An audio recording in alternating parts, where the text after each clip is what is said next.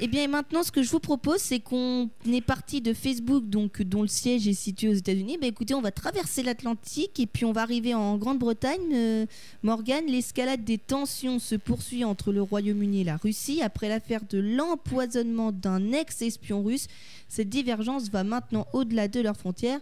Morgane, tu vas nous faire le point sur la situation. En effet, pour rappel, l'affaire commence au début du mois. Un ex-espion russe ayant travaillé pour la reine d'Angleterre ainsi que sa fille sont retrouvés dans un parc empoisonnés. Ils survivront après plusieurs jours d'hospitalisation. Mais après une dizaine de jours d'enquête, Theresa May, la première ministre britannique, prend la parole et affirme, je cite, que la Russie est très probablement à l'origine de cette tentative de meurtre. C'est alors que les sanctions fusent de chaque côté. Le Royaume-Uni commence en revoyant 23 diplomates russes, puis la Russie fait de même. Le ton monte entre les deux pays.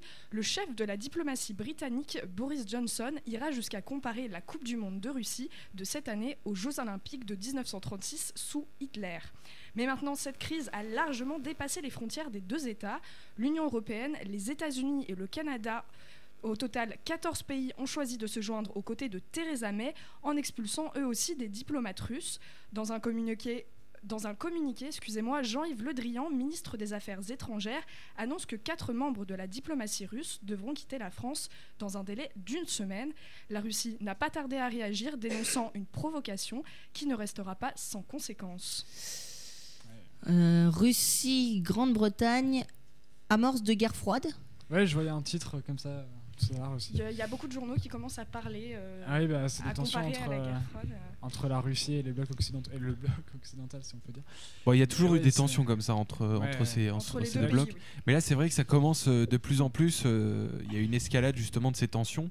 Et c'est vrai que depuis justement la mort de de, ce, de cet espion. Enfin, non, il n'est pas mort, oui, mais non, non, il n'est pas mort. disons qu'il était, oui, c'est vrai, pardon, il n'est pas mort, s'il nous écoute. Mais enfin, disons que depuis l'empoisonnement, en tout cas, de, de, cet espion, dans le but de lui donner la mort, et eh ben, c'est vrai que c'est, cette, cette tension s'est encore augmentée. ces tensions sont vraiment très présentes et euh, à, cette occasion, euh, les enquêteurs ont, ouvert aussi, ont rouvert 14, 14 autres enquêtes sur le sujet de, d'espions, euh, de Russes qui étaient morts en, en Grande-Bretagne. Ah ouais, quand même.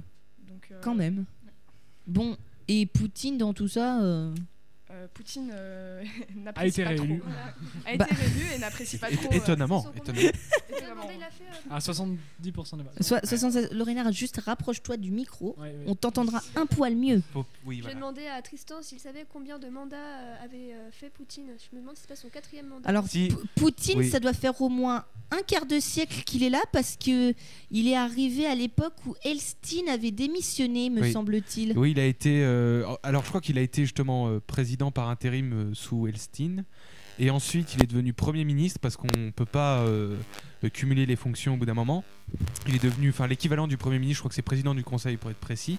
Et depuis son quatrième, je crois que c'est son quatrième, mandat, et il est justement euh, président de la Russie depuis donc son quatrième mandat. Donc c'est vrai que. Il n'est pas justement Premier ministre. Enfin, ouais, c'est à la base pas un système.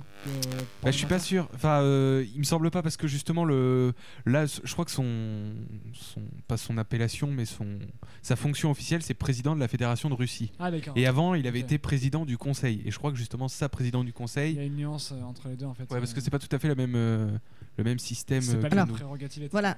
Que ah. pour une information pour vous, Vladimir Poutine a été élu pour la première fois le 7 mai 2000. Donc cette année, ça va faire 18 ans qu'il est donc... Euh, et sachant qu'il s'est interrompu pendant 4 années, puisqu'à l'époque, la constitution russe interdisait de se présenter plus de deux fois. C'était donc son premier ministre de l'époque, qui était Dimitri Medvedev, qui avait pris le poste de, voilà, de président de la Russie entre 2008 et 2012. Ça, et donc il est officiellement euh, président de la Fédération de Russie, comme tu disais,